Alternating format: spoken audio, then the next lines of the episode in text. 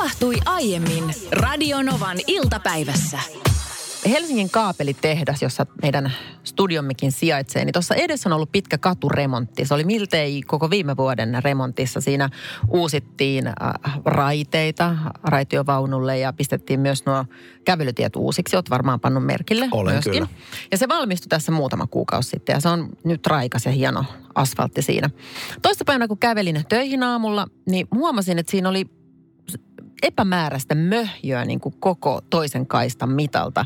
Ja kun mä tarkkailin sit, sitä vähän enemmän, niin mä huomasin, että se on siis tämmöinen roilo betonia tai sementtiä, semmoista raikasta. Sitä oli semmoinen niin kuin kasa siinä keskellä. Ja toki kun siitä oli liikenne mennyt, niin se oli möhjööntynyt, mutta edelleen keskellä sitä kaistaa oli tämmöinen vana. Ja se jatkui siitä sitten ja selkeästi pystyi päättelemään, että siinä on ollut siis tämmöinen betoniauto. Tiedät varmasti näitä, missä Kyllä. tämä pyöreä ja, ja siinä on unohtunut se joku tu, tuutti siellä perässä alas. Ja hän on sitten ajellut onnellisen tietämättömänä, varmaan Helsingin halki. Ja mä mietin siinä sitä, että kun tuossahan on Jätkäsaari vieressä, missä on koko ajan rakennetaan kauhealla tohinalla, että olisiko siinä ollut joku tämmöinen tilanne, siis mulla on tämmöinen kuvitteellinen tilanne, mm. että siinä on ollut, sanotaan nyt vaikka Pekka. Pekka. Pekka ajaa betoniautoa ja tekee sitä betonia. Hän on ollut sitten työmaalla A. Ja työnjohtaja työmaalta B on soittanut Pekalle ja sanonut, että pistäpä nyt nämä pulverit sinne betonimyllyyn ja ajelet sieltä työpaikalta A tänne pisteeseen B. Ja sitten me, meillä on täällä yksi, ää, onko se valu, mikä pitäisi, Palu pitäisi hoitaa. valu pitäisi hoitaa. Ja Pekka, joka on reipas kaveri, niin hän tekee työtä käskettyä, mutta siinä on yksi juttu, vaan yksi juttu unohtuu. Ja se on se töötti siellä perässä, joka unohtuu alas niin, että kun hän lähtee ajamaan, niin hän luruttaa koko matkan sen betonin sitten. Tässä on vielä betoni, betoni Pekalle, niin hänen esimies on sanonut ennen lähtöä, että muistahan sitten, Pekka, muista, ke, hei Pekka, keskity, keskity nyt, älä lähde vielä. Muista sitten semmoinen juttu, että ennen kuin lähdet, niin kato se tuutti. Kato se tuutti, kato. Sitten siinä on ikävä juttu, että jos sen tuuti jättää alas, se lorottaa sitä betonia. Joo, hei, hei, hei, mä hoidan tämän. Betoni Pekka, kato, itse varmaan mä hoidan tämän. Ja sitten loppujen lopuksi tuutti unohtuu alas ja koko matka. Onko se muuten mennyt silleen, että koko sen matkan, kun hän on siis lähtenyt, niin se on lorottanut siis todennäköisesti niin kuin aika monta kilsaa kuitenkin Betoni Pekka mm-hmm. vedellyt. Ja, Ja ja si- merka, merkannut reittinsä ja sehän jumahtaa siihen kiinni siihen tien Niin, no, si- siinähän oli siis selkeästi näin siinä on, koska siinä on punaiset valot, niin siinä oli semmoinen niin kuin läjä. Ja siitä se sitten jatkuu semmoisena vanana. No, minähän olen hyvä kansalainen. Niin mähän soitin Helsingin kaupungin katojen, katukunnossapitoon Joo. ja kerroin tilanteen. Heti niin kuin tarkkaan. Täällä Petra Piipari, hei. Olet, oletko nyt, kun olet kuitenkin tässä niin kuin käyskennellyt tässä niin kuin lähi, lähialueella, niin oletko nähnyt ö, semmoista niin kuin betonipekalta näyttävää kaveria Taltan kanssa rapsuttamassa niitä betonijäämiä? Mutta kieltämättä mä mietin sitä, että kun hän on mennyt sinne työmaalle B, ja sitten kun siellä on se valmiina se, mihin pitää se valu laittaa. Niin, meillä on hyvä, tämä meillä on ammattifraseologia, meillähän on ollut, mutta valua tarvitaan nyt, ja Pekka tulee, ja siitä, no niin, laitetaan tästä tuutti. Sitten, Tuo pari pisaraa. me, mitästä? Mi, mihin se on hävinnyt? Niin, ilman, ilmankos auto oli kovin kevyt, kun saavuin työmaalle. Olisi ollut hauska olla niin kuin kärpäsenä katossa siinä tota, palaveressa, kun Betonipekan esimies silleen, että Betonipekka, niin sullahan oli tää, sä tosiaan veit ne, veit ne betonit. Niin miten meni homma niin kuin omasta mielestä?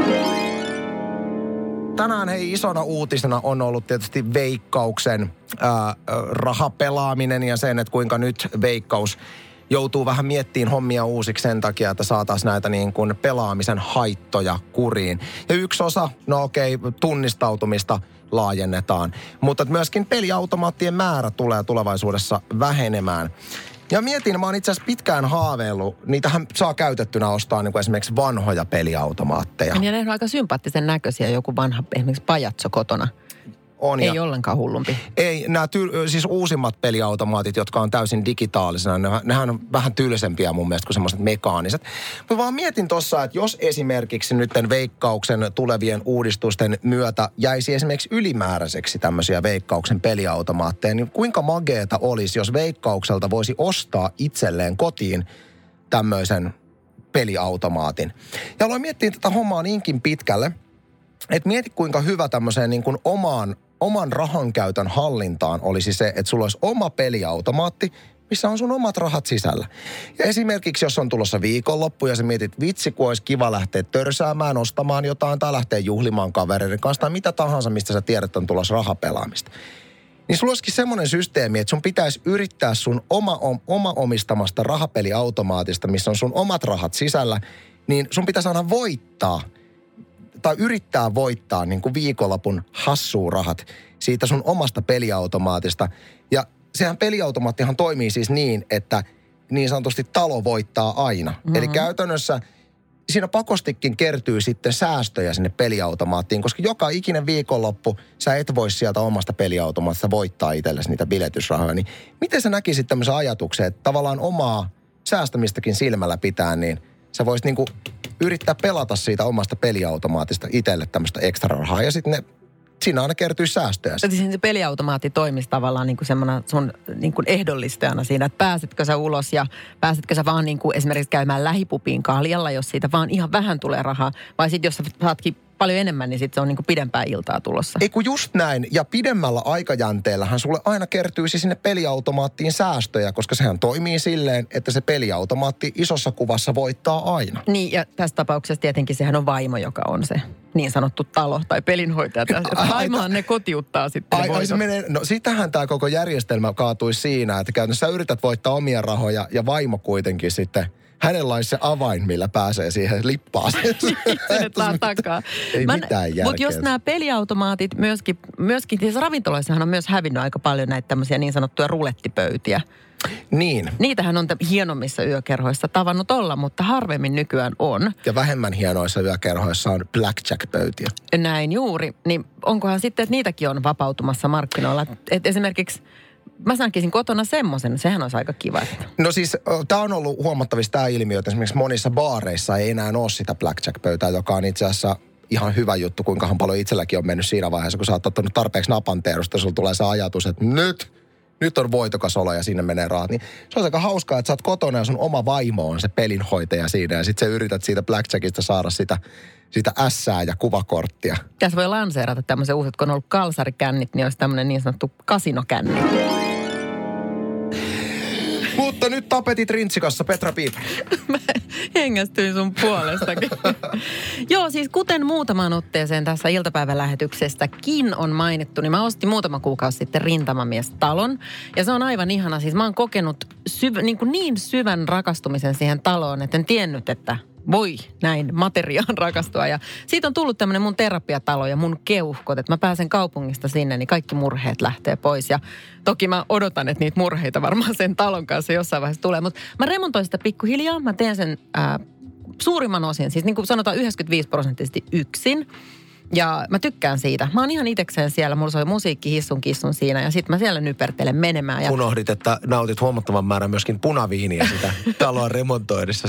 niin sanottua kyykkyviiniä menee laatikko tolkulla. Se on totta. Ei, ei lähdetään siitä. Mutta tota, siitä ei nyt keskustella, vaan siis siitä, että miten se remontointi voi olla terapeuttista. Ja mä siis revin tapetteja ja sitten taas tapetoin uudestaan ja paklaan ja listoja ja kaikkea tätä tämmöistä. Mutta siinä huomaa, että niin kuin kaikessa, kaikessa mitä ihminen tekee, niin pitää olla kyllä huolellinen ja myös tämmöinen pohjustustyö on hyvin tärkeää, vaikkakin puuduttavaa.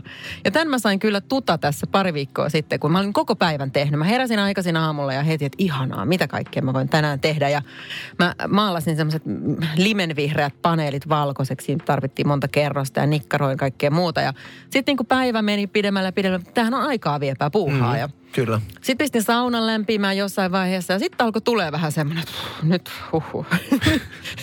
nyt alkoi pukkaa soijaa ja, ja nyt sauna siellä houkuttelee, että nyt ehkä tämä viimeinen. Mutta mä päätin, päättäväisenä päätin, että mä tämän yhden seinän vielä tapetoin. Tämä menee nopeasti. Mm-hmm. Väärin mikään ei remontoidessa mene nopeasti. mutta mä siinä sitten ajattelin, että mä pikkusen tätä hion, että tämä tapetti on aika paksu, että sehän kyllä varmaan peittää sellaiset niin kuin pienet muhkurat siellä seinässä. Vedin vaan aika nopeasti siitä läpi. Virhe. Se oli niin suuri virhe. Mä huomasin jo siinä tehdessä, mutta en antanut periksi. Painoin vaan menemään sen seinän loppuun ja niin kuin mietin saunan silto, kiilto silmissä, että kohta, niin kuin, kohta tämä päivä on ohi ja hanskat tipahtaa. Ja aamulla kun mä katsoin sitä seinää, niin se oli kuin mä olisin tapetoinut raejuustoa. Sitten se oli, se, se kupruja täynnä. Se oli niin täynnä semmoisia pieniä. sitten, kaikki saumat oli aivan vinossa. Sä katsoit sitä lattialla lojuvaa kolmen litran punaviinitonkaa, että tonkin joi siinä samalla. Ja nyt sitten sen sijaan, että mä niinku, niinku tajuaisin virheen, niin nostaisin käden ylös, että okei, mä joudun tekemään tämän uudestaan. Niin mä oon keksinyt, että siihen seinään tulee semmoinen tauluinstallaatio. Ai sä lähit tauluille peittelemään, kato. Eli pääsi, päästiinkö nyt siihen pisteeseen siis, että se on jätetty se seinä ja se on tauluinstallaatio? Se seinä on nyt osa sen talon identiteettiä. Asia kunnossa. ja niin kuin semmoinen, äh, niin kuin mulle semmoinen oppimiskokemus. Petralla, eli ohjelmamme tuottajalla, joka on täällä Niina Bagmania tuurailemassa, niin rintamamies talo, jossa pientä tapettiremppaa ollut. Niin, muun muassa tapettiremppaa. Kaikenlaista Joo. pientä. Ja tuossa aiemmin kysyinkin, että, että jos on kuuntelijoilla jotain remppamokia, niin voi tänne infota. Ja tännehän tuli hauska viesti, jonka luen nyt. Oma remontointi moka. Laitoin keittiön valkoisen tapetin lapsiperheessä. No, siirsin pienimmän toiselle puolelle pöytää, jotta ei sotke seinää ruualla. Mutta neiti löysikin kuulakärkikynän loput voikin varmaan arvata. Samainen tyttönen taiteili myös makuuhuoneen seinän. Siinä onneksi ei ollut vielä tapettia. Sekä koiramme kyljen. Ihmettelin töiden jälkeen, että mitä ihmettä koiran kyljessä on ja kysyn sisälle tullessa – ja tajuan, että seinässä on metrin kokoinen vihreä piirros. Vastaus lapselta, että se valui siihen. Kyse siis kolmevuotiaasta tytöstä. Nämä on kyllä nämä lapset, että se, kun se taiteellinen vimma iskee päälle, niin se ei katso aikaa eikä paikkaa, eikä varsinkaan sitä, että onko kyse seinästä vai paperista. Näistä kun puhuttiin äsken halveena ja ovensoittajista, joita tulee oven, ovikellon soittajista, niin mulla on tähän lasten piirustukseen ja vähän tähän ovikellon soittamiseen tämmöinen tarina, että mulle kerran tuli kotona soittamaan ovikelloa. Siellä oli tämmöinen mies, joka myi maalauksia. Mm-hmm. Hän oli, olisiko ollut puolalainen tai jotain, hän oli iso nippu niitä, niitä tauluja siinä sitten. Hän esitteli niitä meidän eteisessä. Ja meidän eteinen oli siihen aikaan, mä olin laittanut kehyksiin lasten piirustuksia. Mun lapset oli silloin tyylin 1, 3 ja 5, niin voi kuvitella, että ne ei vielä siinä kohtaa ollut mitään niin kuin ihan, ihan semmoisia akkuratteja mm. esityksiä. Ja tämä mies jossain vaiheessa, kun mä sanoin, että joo, että en mä kiitos, että mä en tällaista taiteesta, niin sitten hän sille leveästi näytti niitä, niin kuin, että sulla on tämmöistä täällä seinillä ja tässä olisi niin kuin tämmöisen taiteilijan taideteoksia. Nämä on mulle nyt rakkaiden lasten. No onko saate sanoja, Petra, tästä jatko-osasta ennen kuin täräytetään soimaan nyt sitten tämä kauhea tarina? Ei, mä äh, äänen vaan selvitän ja sitten mennään. Okei. Okay.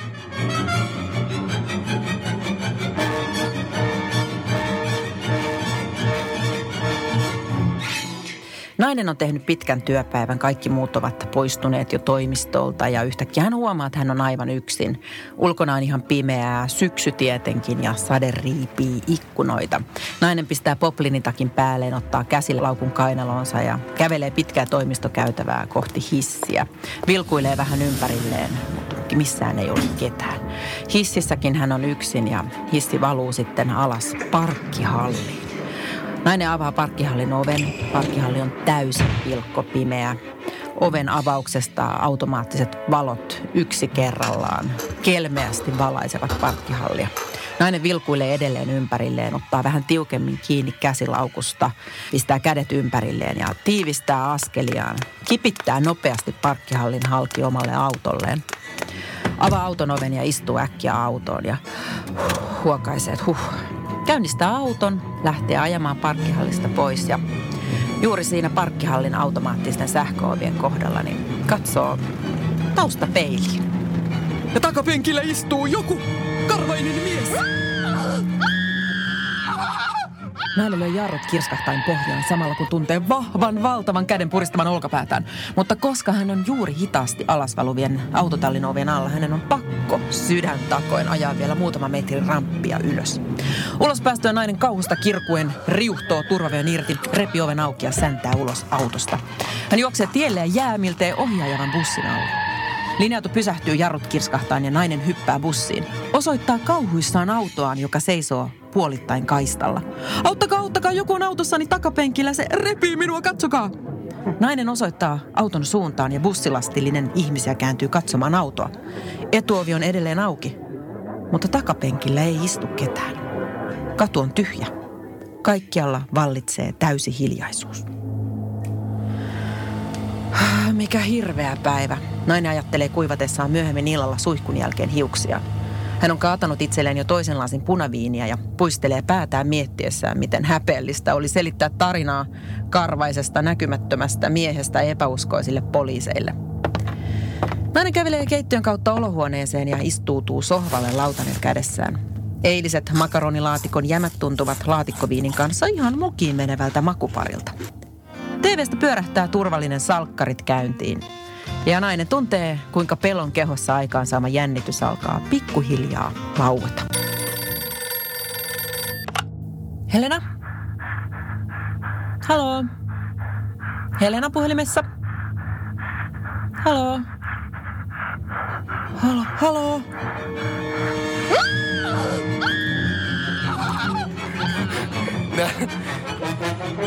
Ja sen pituinen se toistaisin.